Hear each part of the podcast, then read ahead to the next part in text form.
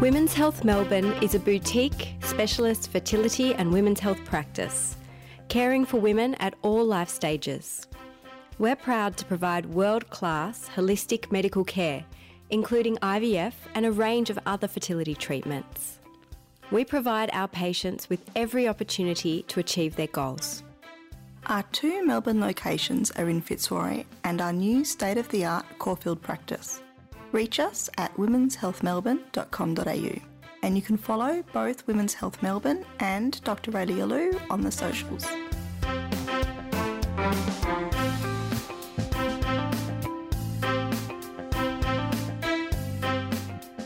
Confused about fertility and trying to get pregnant, or might want to in the future?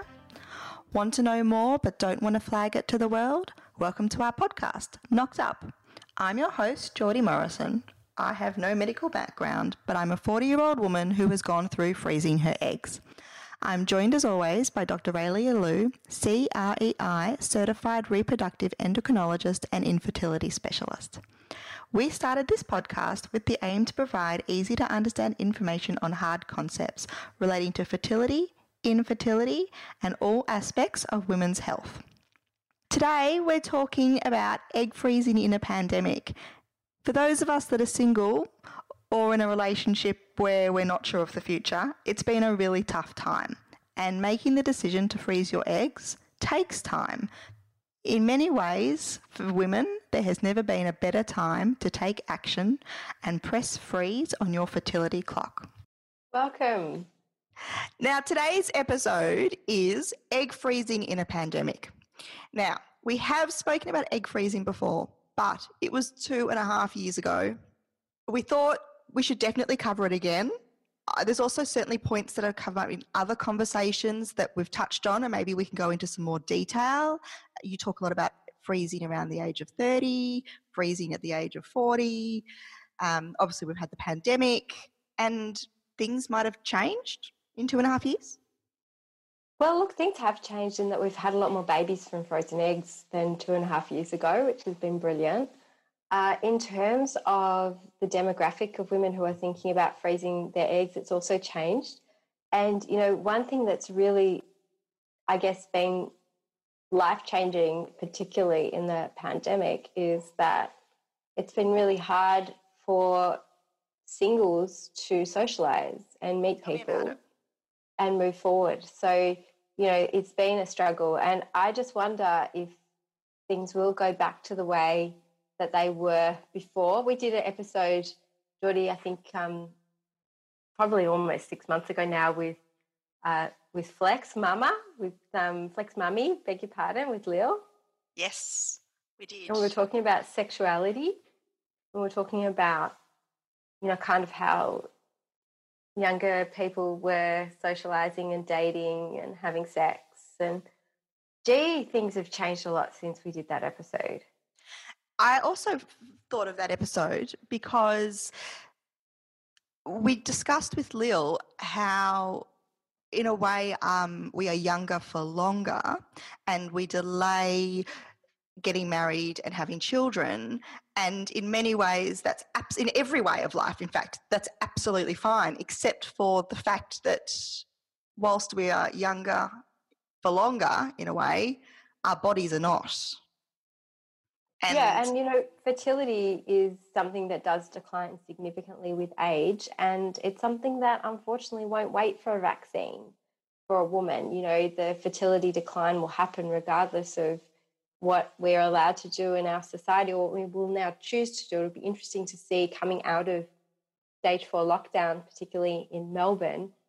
You know, what will we do? What, what, how will people meet? How will people date? How how will you date wearing a mask at 1.5 meters? I yeah, and is the casual? I mean, we all want to be chosen for our personalities, but not that much. I don't know, Geordie. well, I'm saying that, and I'm single. But look, I think I think it's actually really, really, I mean, seriously, very important, and I think that women really need to contemplate fertility. And I think yep. there's no better time to freeze your eggs if you're single and you don't have a plan in the next few years to have a baby and you are around the age of 30. Yeah. Egg freezing is definitely an amazing technology, but it's not a guarantee of having a baby in the future. It's about creating a resource for yourself in case you struggle later on so that you have those younger, stronger, more potent eggs in the freezer that you can then turn to, where your other option is to use an egg donor who is a stranger. And there's lots of barriers, unfortunately, to accessing egg donation in Australia as it stands. What many people used to do is fly overseas for an egg donor, and even that is becoming very difficult right now. Even if you want to spend the money for a commercial egg donation option in an overseas clinic, the travel circumstances, the quarantine, I was told by one patient, have added $10,000 to the process compared to what the pre pandemic costs were for commercial egg donation overseas just because of the quarantine and hotel costs and airfare increased costs. Uh, so, you know, what wasn't an inexpensive option in the past has become even more expensive uh, for women who do want to seek a donor egg from an overseas clinic. So, look, egg freezing, you know, it's, it's all about what goes in is what comes out. You know, egg freezing from the point of view of the egg is a bit of a trauma the egg has to be frozen, it has to be warmed. And in IVF, where we fertilize eggs straight away, the eggs don't have to go through that. So we do always see that from cycles where we freeze eggs, fewer babies out compared to cycles where the eggs were never frozen.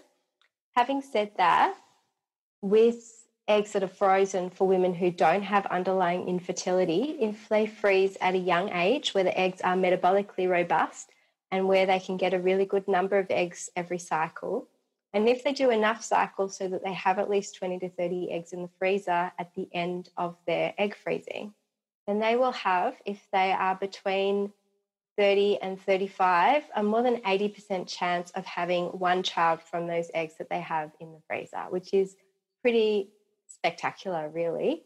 In terms of the more you have, the better, that is definitely the case.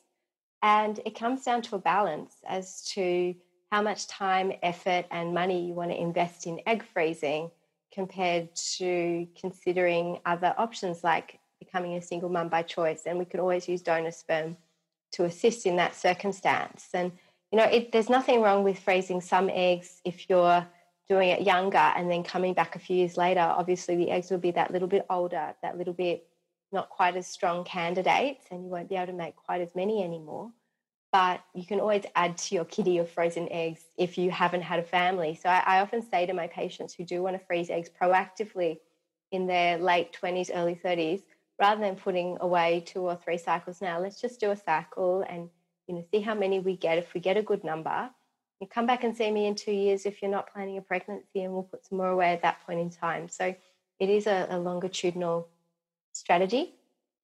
The other good development in egg freezing right now that uh, I draw our listeners' attention to if they're interested is I'm supervising a PhD student and part of an NHMRC funded project called Eggsurance.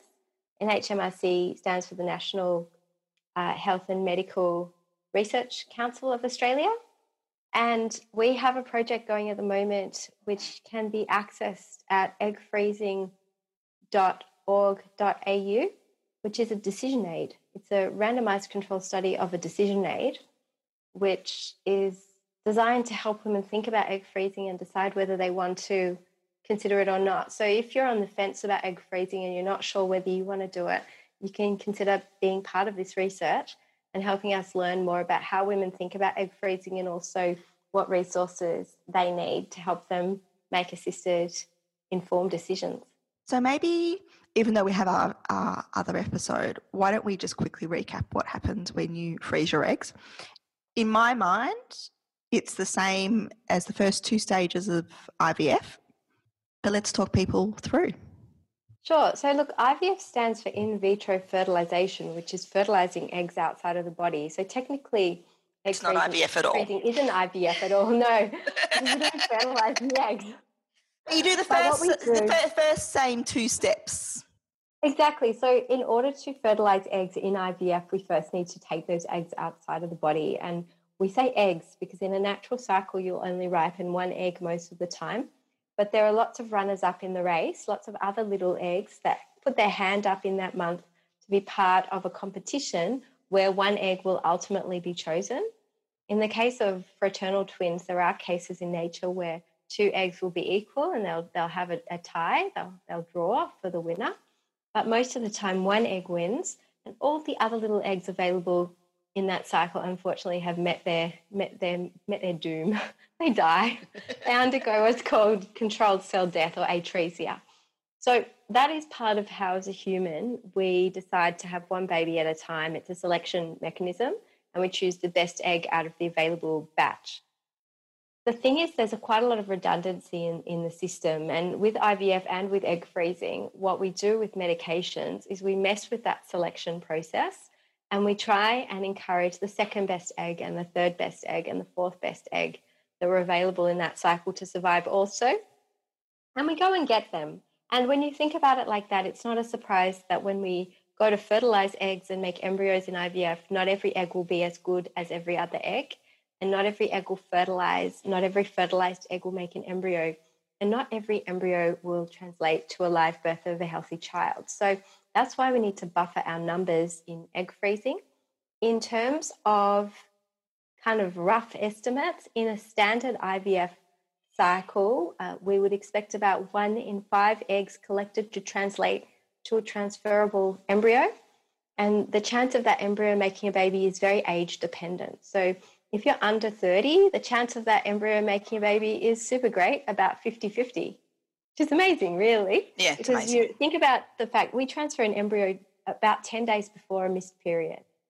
So if if you kind of think about when when it's happening in the context of a natural cycle. So you know, definitely when people have sex in a natural cycle, embryos are made all the time that don't make it to a pregnancy. So it's not surprising that not every embryo makes a baby. It's got heaps and heaps of really complicated developmental steps to enact correctly in order to go on and, and get to the next stage of a pregnancy.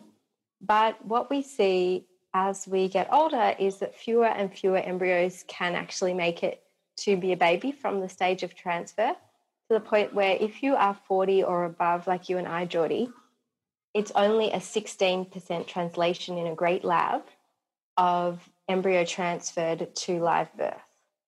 You know, about 25% of patients at our age who transfer an embryo will get pregnant, but we lose a lot because of miscarriage. And miscarriage becomes more and more common as you get older.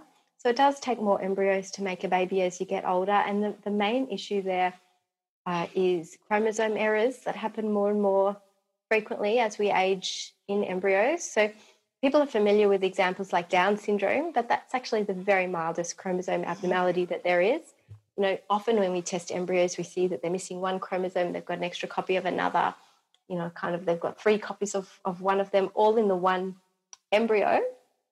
You know, they might have part of a chromosome deleted in that embryo. It's mistakes that have been made in the cell division process called meiosis, which is really important in, in the way that we generate genetic diversity as a species. But um, without going into too much detail, what happens in meiosis is an egg starts out with four times the DNA it's going to give to a baby. It's got the whole copy that we get from each of our parents and it's duplicated it.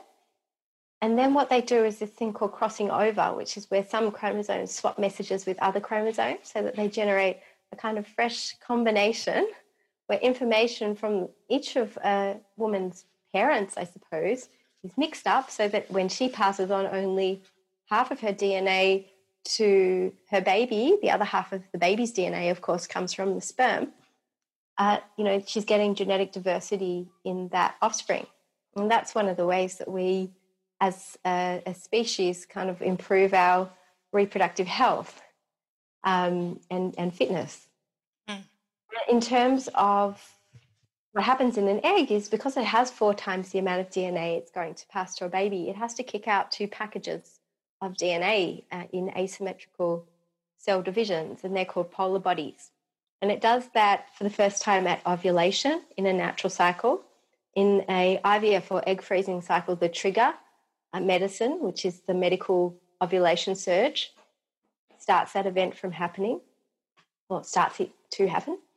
And then the other time that the extra package of DNA is kicked out is at fertilization. That's when the second polar body is extruded. So the egg, you know, kind of kicks out its extra DNA as the sperm DNA is accepted. So those are the times in a woman's egg's life that serious DNA errors happen. And they happen at the time you use your eggs, not at the time that you make them. So, you know, as we get older, the, the metabolic potential of an egg goes down. Our metabolism slows in the egg. It packed its little metabolic picnic basket a long time ago. And it's running out of energy. And when we run out of energy, we make mistakes more easily. And so does the egg. So when it has to do those big cell divisions to kick out that extra DNA, it makes mistakes. And it happens more and more. And we see that women, unfortunately, as we get older, um, start to make mistakes in almost one in two embryos when we're 35. And it's actually nine out of 10 when we're 40. So it's pretty drastic, really. Uh, and what we do when we freeze eggs is we capture those eggs on the equivalent. Yeah, on the it's like the day of egg collection when that egg is frozen, and from the egg's point of view, it's the day of egg collection when it's warmed, even mm. if they're five years apart.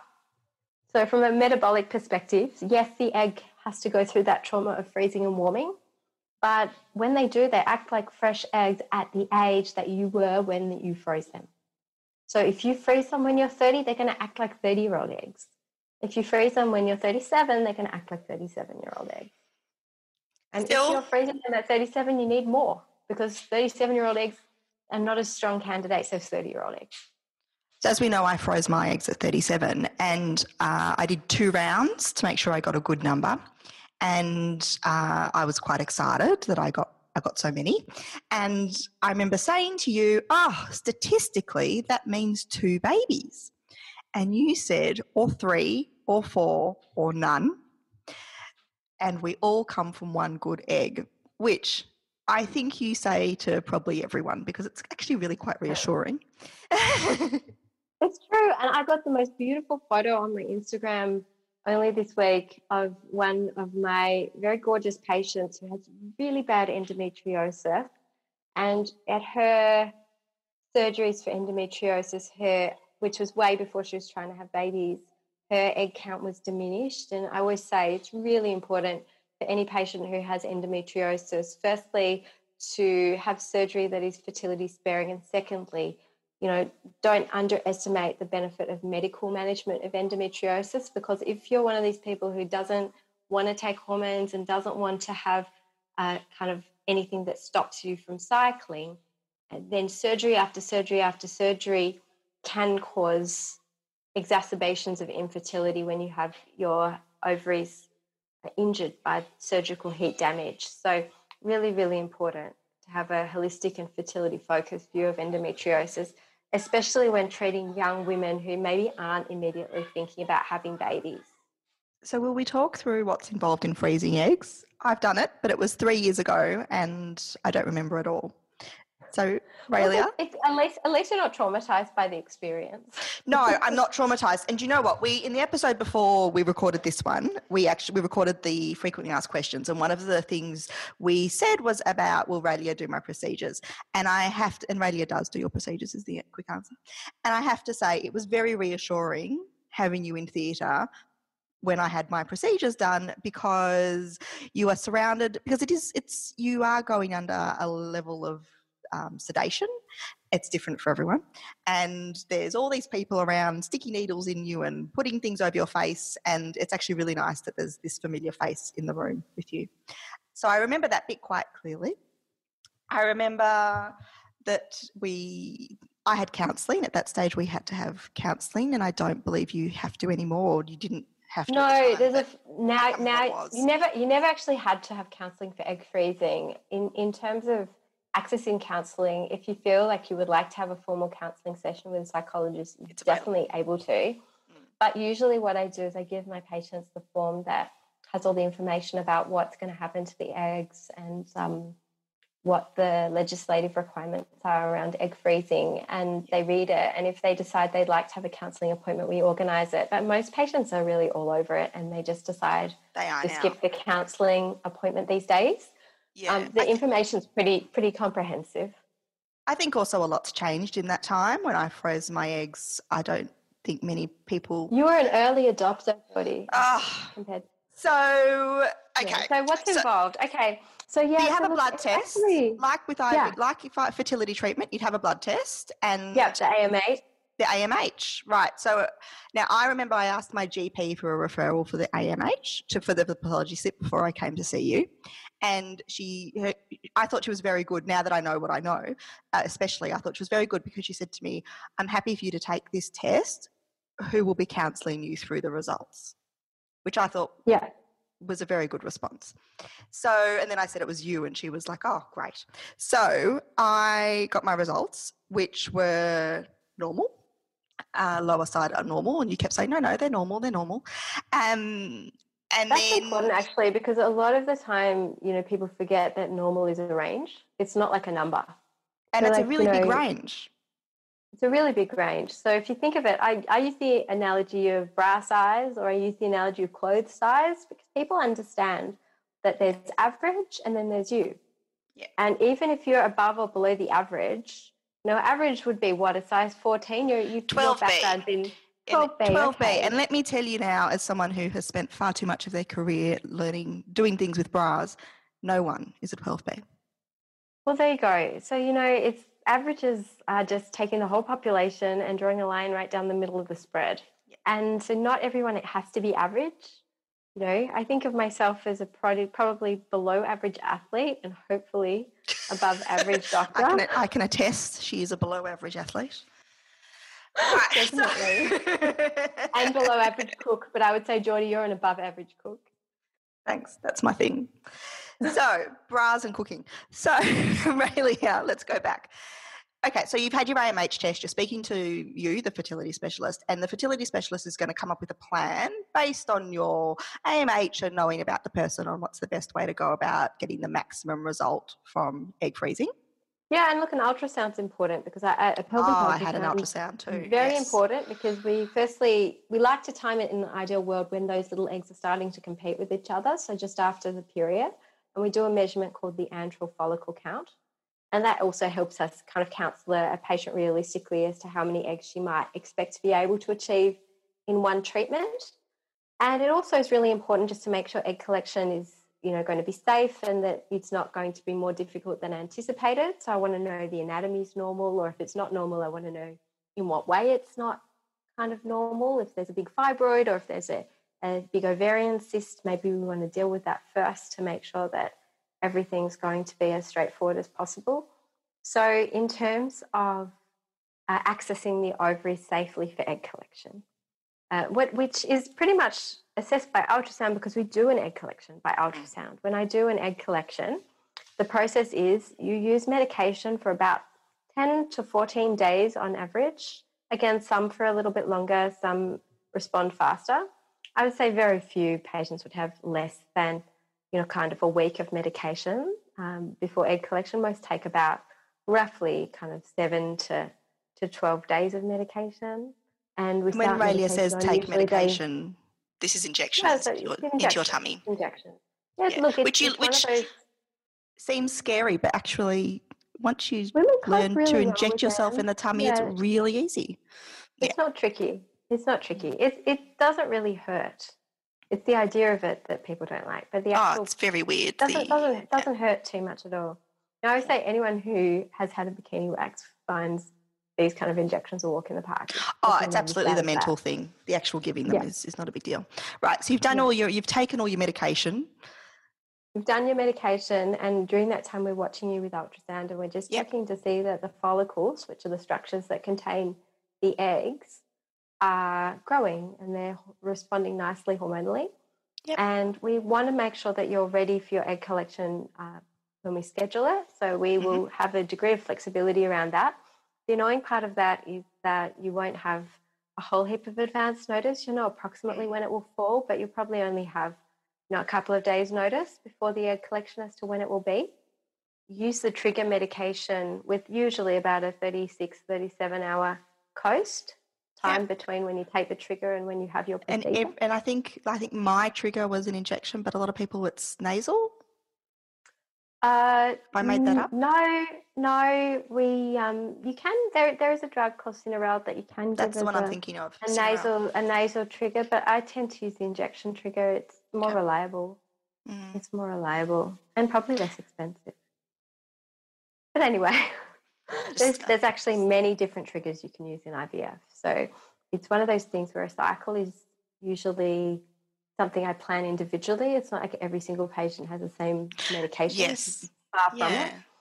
And in terms of choosing the trigger for a patient, we want to choose the trigger that's going to reduce the risk of hyperstimulation syndrome, which is That's really right. the, the main concern with egg freezing or IVF when we're trying to go for high numbers in a cycle, which I always am with egg freezing if I Mm. can. I always want to get as many eggs as possible for a patient. And I do choose drugs very carefully to keep the patient safe while achieving that goal simultaneously. Uh, and it is very different from IVF because in IVF, when we stimulate the ovary, we also often want to try and get the patient pregnant in the same month. So we have to think not only how am I going to stimulate the ovary, but also I have to preserve the environment for healthy implantation and a healthy pregnancy. And often it's a compromise. You don't want to go for too many eggs in that context. Whereas with egg freezing, I know I'm not trying to get my patient pregnant in that month, and I design a cycle very differently because I want to get mm.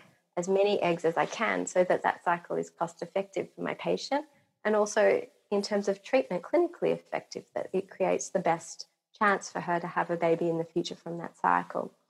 It's also important to recognize that not every follicle that we see on ultrasound will translate to an egg found. The eggs are mm. microscopic, they're very tiny, and as we said, not every egg is as good as every other egg. Sometimes we collect an egg and it's immature, it hasn't done that kind of chucking out of that extra package of DNA effectively, it's made a mistake. Sometimes we find an egg and it's degenerating, which means that over the years it started to lose its integrity and decompose. And sometimes we find an egg and we see what's called empty cumulus, which means the outer levels of the egg, the outer layers are still there, but the egg inside has already decomposed or degenerated. So, you know, remember we make all our eggs when we're in utero. If you do an ultrasound of a baby when they're in their mother's tummy and you look at that baby's ovaries, you know, they've already got every egg that that woman, that girl, that baby, that girl child will have for her lifetime Which is crazy. at that time. It's crazy to think you you're carrying your grand anymore. your grandchildren. Yeah, 100%. Mm. 100%. So in terms of um, in terms of that, it's one of those things that not every follicle that we see on ultrasound will translate to an egg in the freezer. And as well as that, not every egg that goes in the freezer is going to come out okay. We lose about 10 to 20%. So, you know, we don't see those outcomes until we go to use them. So we have to buffer. So I think one of the reasons that my patients are so effective historically in having had babies from their frozen eggs is that I counsel very realistically and I encourage them to put enough in the freezer to give them a absolute kick-ass chance of having a baby when they come back because that's what I want from them. But it So- is very important to use a strong lab as well. I mean, Melbourne IVF is an amazing laboratory and has been freezing eggs for over 30 years, even when it was considered completely experimental. And, um, you know, that, that is important because, you know, the techniques used for egg freezing will impact the outcomes when the eggs come out of the freezer. So you've had your trigger and you get given your time of retrieval. And then a couple of days later, you go in for your retrieval. What happens? So, look, let's talk about some tips for egg collection day. So, this is for IVF as well. So, look, get plenty of sleep, drink plenty of water the day before because you're going to have to fast for your egg collection, and it's good not to be dehydrated. Uh, and You also take the day off. You de- I Take would, the you're day not off going, you're take not going back to work afterwards. Take the next day off. the There you go. Next day off. Two days Definitely. I would absolutely suggest that. Especially if you're egg freezing and you make a lot of eggs, you'll be sore. Yeah, you just need to take it easy. You won't be in, in terrible pain, but you will be sore. And the more eggs collected, as a rule of thumb, the sorer you are the next day. Yeah. And you definitely need to take pain relief. Don't be stoic. It is absolutely necessary. And if you take just Panadol by the clock, you know, every kind of six to eight hours, you'll feel so much better than if you don't. And it's actually one of these things that pain in the pelvis, it's so much hard to play harder to play catch up than it is to keep on top of. So, you know, by using that regular analgesia, even very simple analgesia like Panadol, you really feel a hell of a lot better. And by not overdoing it, you feel a hell of a lot better. Mm. I had a so patient take- recently who was unpacking boxes. She was fine. She felt great after her egg collection. She went home, she was unpacking boxes, and she felt terrible and had to call an ambulance. Mm. You know, and then, and, you know, but everything was fine. She was fine. They checked her over and she was fine. But the thing is, you know, this is something that you need to understand is a medical procedure, even though you can't see any cuts on your tummy because there are none. You've had an operation and you need to take it easy. You go in for your procedure for your egg retrieval. You go into a day hospital and you wait a bit for your time to go in. Yeah, and I come and say hi, and the anaesthetist comes and say hi, and we can consent you again on paper for the procedure and ask if you have any questions. So think of your questions. Um, my advice is wear stretchy pants, not leggings, wear slip on shoes, something that's easy to get in and out of afterwards mm. will be a little bit tender. And uh, have someone to hang out with you in the afternoon, very important, because you'll have had anesthetic medications. Obviously, can't drive yourself home, absolute no no. And you should not make any important decisions or sign any legal documents when you've had a conscious sedation anesthetic because you might not have uh, your full memory with you that whole day.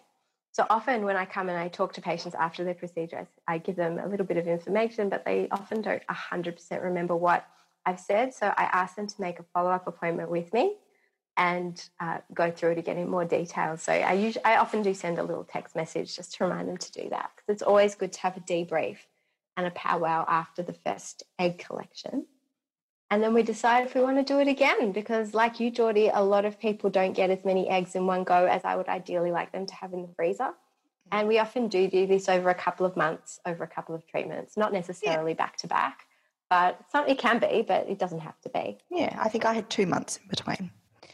So you go in for your procedure, you speak to the anaesthetist, yeah. you speak to Raelia, yeah. and then you get. So you go into theatre. Yeah, you go. You actually walk. You walk into theatre, Geordie. Didn't you? I don't remember. I can't remember. You walk into theatre and you jump on the it's, bed. It's not far. At East Melbourne, if you're at East Melbourne Day Hospital, it's really not very far. you go into the theatre. You the first thing you notice when you go into theatre is a lot of people in the theatre. Yes. And um, and I would say if that is something important. Not if you've not had an operation before or a procedure before, it does freak you out a bit that there are so many people all in PPE. I suppose now we're a bit more used to PPE because of the pandemic, but three years ago we were not used to people in PPE. Um, and you walk into the room and there's all these people in there, and you lie down and yeah, so I'll tell you who's in the room. So basically, oh, that's good. Yes, tell us who's there. There's the, there's the anaesthetic doctor, there's the anaesthetic nurse who assists the anaesthetic doctor. And they're very important in terms of keeping you asleep and comfortable and safe. Then there's usually a couple of other nursing staff in the theatre, usually three. Uh, there's usually a scrub nurse, so a nurse who is sterile, a scout nurse who is helping the nurse who is in sterile gear get all the sterile things that she needs. And there's often another nurse clerking the operation, so kind of you know documenting what's going on. Then there's also the theatre tech, who's basically the person who helps me get everything technical that I need sorted, like the ultrasound monitor where I want it, the bed at the right height that I want it, positioning the patient um, for me, kind of doing a little bit of the um, kind of um, heavy lifting, I suppose, of the theatre, you know, moving in equipment and things like that. Then in the corner, there is the little lab booth. And in the lab booth is the embryologist. And what happens to come into theatre, and I know this must seem weird to patients, but it's very standard theatre procedure. And even though we've just checked you into hospital, we again ask you to tell us your full name, your date of birth, and your address and your demographics. And we yes. check your hospital ID number to make sure we've got the right person for the right operation. And we also check your drug chart history and make sure that you don't have any allergies to medications that we don't know about or unaware about. And then we also check the consent form that it's the right operation that you've consented to before you go to sleep. And then once I've done all of that, I check it off also against your IVF paperwork. So it's really important, as you can imagine, in any kind of IVF egg freezing scenario, that we have the right eggs for the right person labeled correctly. And we are totally obsessed about that. Very importantly, we never want to make any kind of mistake about that. So, all the dishes that your eggs will go into have your name and date of birth on them, and they have your specific ID on them. And they also are electronically barcoded as well. And all your paperwork does have all those identifiers on it as well. And then both myself and the embryologist go over in the corner and double check that everything's correct. And then there's also a little computer system that also triple checks it with a barcode reading from those dishes. So there ain't no way, no how we're going to stuff up on those eggs going to the wrong person. And we're going to know they're yours, and there's never going to be any question about that in our lab. So once that's all done, usually while I'm off checking the dishes and your paperwork with the embryologist, uh, usually you are starting to go off to sleep. The anaesthetic doctors put a cannula in, which is a drip. It's just a little needle in the back of your hand often. Often they're going very quickly and easily. If you're someone who hates needles, you maybe want to put a bit of Emla cream on before you come. It's a little bit of numbing cream that you can buy from the chemist. Um, or you can ask for that in the initial admission phases but most people are fine with a cannula. Mm. And then the, and the anesthetic doctor gives you something to make you relaxed and puts you off to sleep. And literally, the whole procedure takes me half an hour. So, what I do while you're sleeping is I use an ultrasound. I put significant pressure on the ovary to really minimize the distance between the vaginal wall and the ovary. And under vision with a what we call ultrasound lucent, which means I can see it on ultrasound needle. That's a very fine needle. I put that needle into each little follicle of the ovary and I drain the fluid in the follicle. Now, the eggs are microscopic. You know, we say they're more than 100 times smaller than a poppy seed, and it's not something you can see with the naked eye and not something you can see on the ultrasound. So, what I'm looking for when I'm draining those follicles is that I'm draining every tiny little drop of fluid from the follicle. And I do that both visually by ultrasound feedback, and I also do it through this system where there's a little tube connected to the needle and it goes to a sealed tube on a test tube. And I see the fluid going into the test tube. And when it stops flowing under pressure, I know that follicle collapsed and empty, and I move on to the next follicle. And I drain every follicle that's worthwhile draining. So every follicle that's greater than 10 millimeters. And then I go to the other side and do the other ovary as well.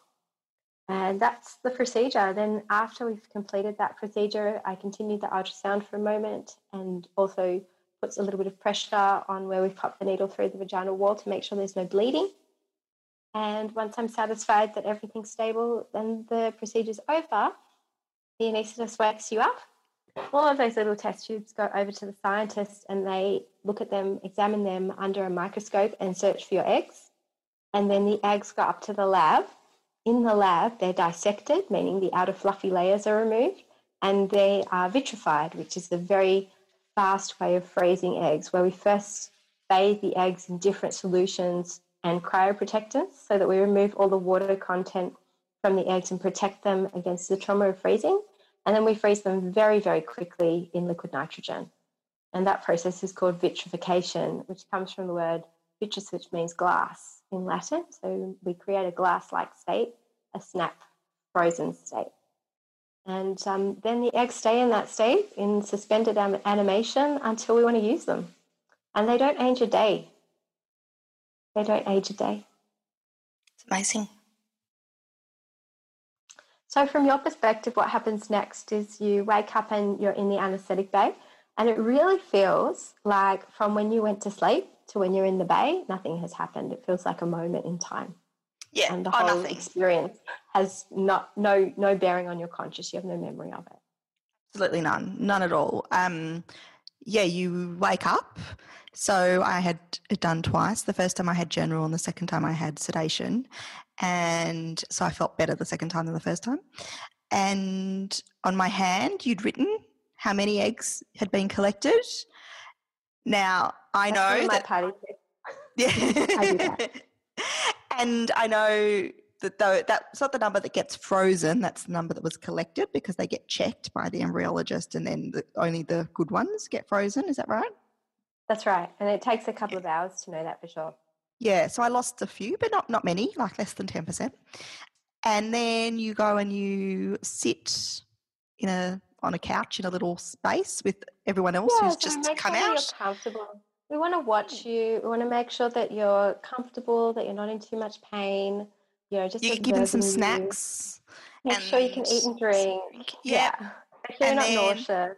Yeah, and then once it's okay, you go home. And I remember um, I was the second time I was close to going into hyperstimulation. I remember I was sore beforehand and I was very sore afterwards. Um, but both times I took painkillers and I went home and went to sleep. And um, my mum was there, so that I wasn't alone. And I was absolutely fine after. Yeah, Geordie, you were never going to get hyperstimulation. I know. I just was like, the thing is, I was sore. I dry. I, I'm a hard taskmaster. I go for a lot of eggs. I know. unapologetically, and you probably feel a little bit more rubbish for one day because of that. But was you know, these cycles are expensive. They're you know, so it's one of expensive.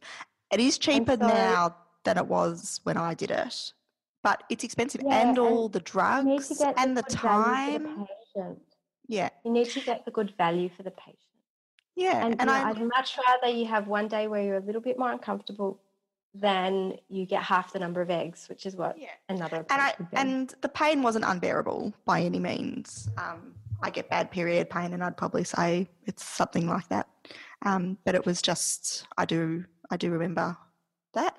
But then I was, and then you deflate. So that's the one thing that we haven't talked about is you tend to gain a bit Yeah. of weight, it's, not, it's not weight; it's fluid. It's fluid. whatever you get fatter. You might, you might, you might notice it on the scale because it, is- it is fluid, Yeah. but it's not fat. So basically, what happens? It's like when you ovulate. I don't know if you notice this about yourself when you ovulate. I definitely notice it about myself.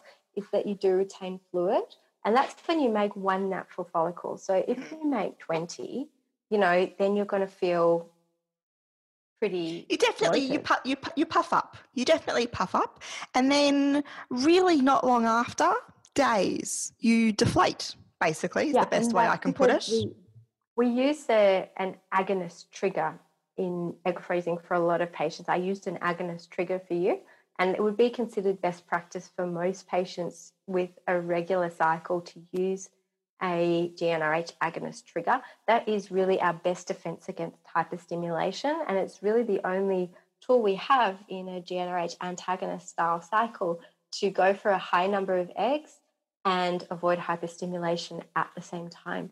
And so, what happens with that kind of trigger? Uh, it might be Synarel, it might be Lucrin, it might be Decapeptyl. There's several different brands and several different cousins, I suppose, that you can use. I think I had but- Lucrin. Yeah, so with those kind of triggers, you have a period pretty quickly as well, in- about a week, and your fluid all comes out in about a week. I don't remember and that at all. go back I just to normal remember. super quickly. I just remember my first cycle was just before my sister's wedding, and um, I remember seeing my auntie and my sister like four days before the wedding, and both of them like, "Oh, thank goodness you've lost weight," which was so beautifully supportive of them. And all that had happened was that I had inflated when freezing my eggs, and I deflated once it was over. Yeah, that's pretty normal. That's pretty normal. It's normal to be a bit a bit um, bloated the day after your egg collection, and it's normal for it to take a few days for that to come down.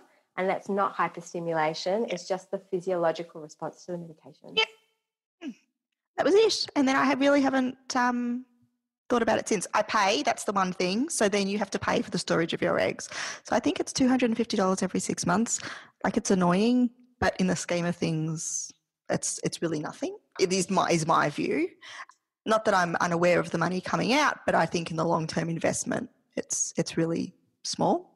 I think an important thing to say is that the storage fees are not linked to how many eggs are in the freezer. So No, that's the everyone pays the same. part of it. So it's it's definitely worth the effort to put as many eggs as is ideal, if possible, in the freezer. Uh, because it doesn't affect the long term cost, but it does affect your chance of ultimately having a baby from those frozen eggs. They're so tiny; they're all in a test tube, regardless of how num- how many. Now Actually, I that's in straws. They were in test tubes when I Straw. collected them, but they're in little straws. They're individually in little straws. wow. Sealed And that's straws. it. And I haven't thought about it since. because I haven't needed well, them yet. Hopefully, one day you might come and use them. yes, well, that's on. That's the plan. So, Yeah, so failure. That's egg freezing in a nutshell. So, look, why would you do it in a pandemic? Look, firstly, you were, you weren't allowed to when surgeries were limited. You are allowed to freeze your eggs now. And, you know, I think from patients that I've spoken to many, many times over the years that there is a big lag time from when someone first thinks about egg freezing to when they actually do it.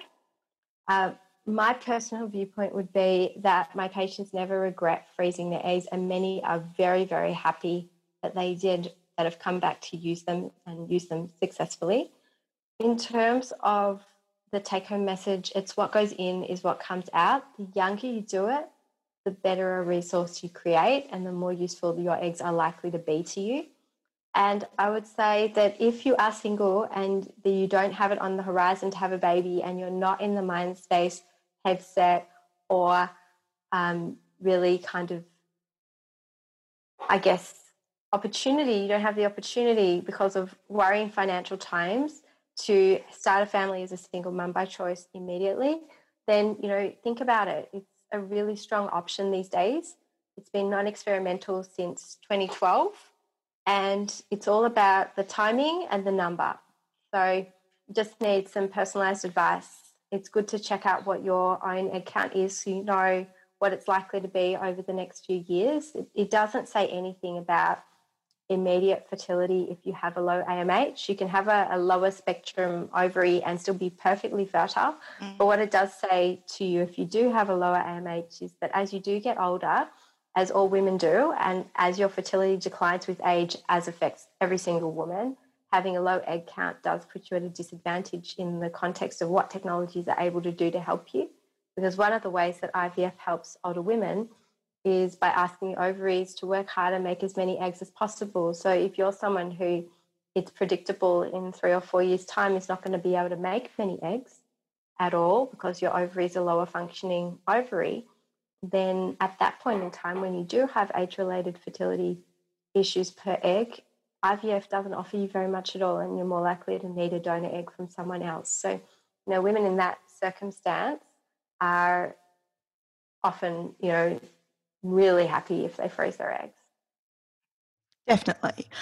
I, I think um, even if I don't use them, obviously I hope to use them, I, I still think it was definitely the right decision. And it did take me time to agree to do it. Like you asked me, I don't know, at least six months before I decided to. Um, but it's definitely a decision I'm glad I made. So, egg freezing in a pandemic, something to think about, especially now we all can again. Absolutely. And if you decide you would like to freeze your eggs, uh, I can usually from if we if we do a few investigations to start with, like your AMH and some screening blood tests and an ultrasound, I can usually, if you are suitable for treatment, get you into an egg freezing cycle within two to four weeks from when I first see you the first see. And I think that's something to keep in mind as well. Is if you aren't sure about egg freezing, it's probably I, I would say it's still worth undergoing the investigations because then you need to know more about the process, and you have that information to take away and think about while you decide what to do, as opposed to not really being sure about your case specifically. It's just like we said, Jordan. Not everyone's average. Yeah. So yeah, you do need you do need personalised advice and counselling when it comes to considering your fertility. Thank you so much, Raelia. We'll put the link to our episode from two and a half years ago, and I look forward to your comments on how terrible the quality was because it can't have been good. well, we were very amateur when we started this podcast. You know, this podcast has been our passion project, and we started it basically at my house with two microphones. Actually, I think we started it with one microphone. We started with one. We ha- we handed and each other the microphone. Yes, that's it. That's it. So we just we just did it. We were, we were on the see one, do one, teach one kind of model, weren't we? Absolutely. And we got there. Look at us now. So thank you so much. Speak to you soon.